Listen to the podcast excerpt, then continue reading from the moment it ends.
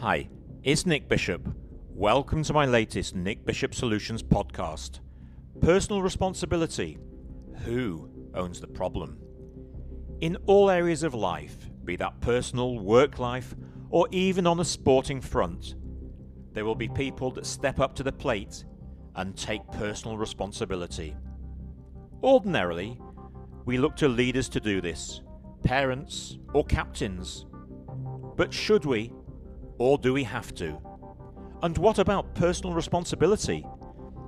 Does this relate to the modern world and a more entrepreneurial culture? What if younger children took more responsibility for their own actions? And in terms of sport, every person stepped up to the mark. And how does a leader kickstart the process? First of all, it starts with the culture. Do you want to be good or great? And then how do you create an environment where only the latter is acceptable? And what are you doing to demonstrate that excellence is the only option? This will be demonstrated by the words that you use, how you communicate, and your body language. And make sure that all of these are synchronized, and every hour and every day, not just the first time that you say something. Consistency of message and actions can become habit forming. Encourage people to take responsibility and accept that on occasion mistakes may be made, but similarly, recognize those as learning opportunities, but just the once.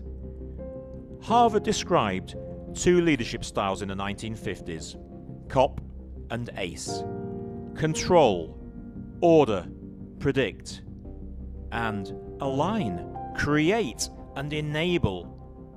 If you treat people like robots, you'll get robotic behavior, whereas once you involve people, including their thoughts, you get remarkably different results.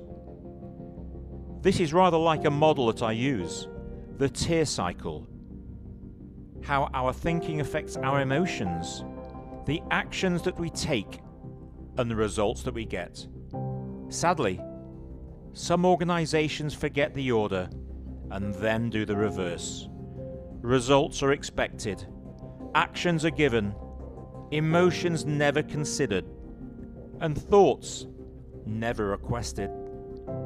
To get people to own the problem, starts with you. If you could kick the person in the pants responsible for most of your trouble, you wouldn't be able to sit for a month. Theodore Roosevelt.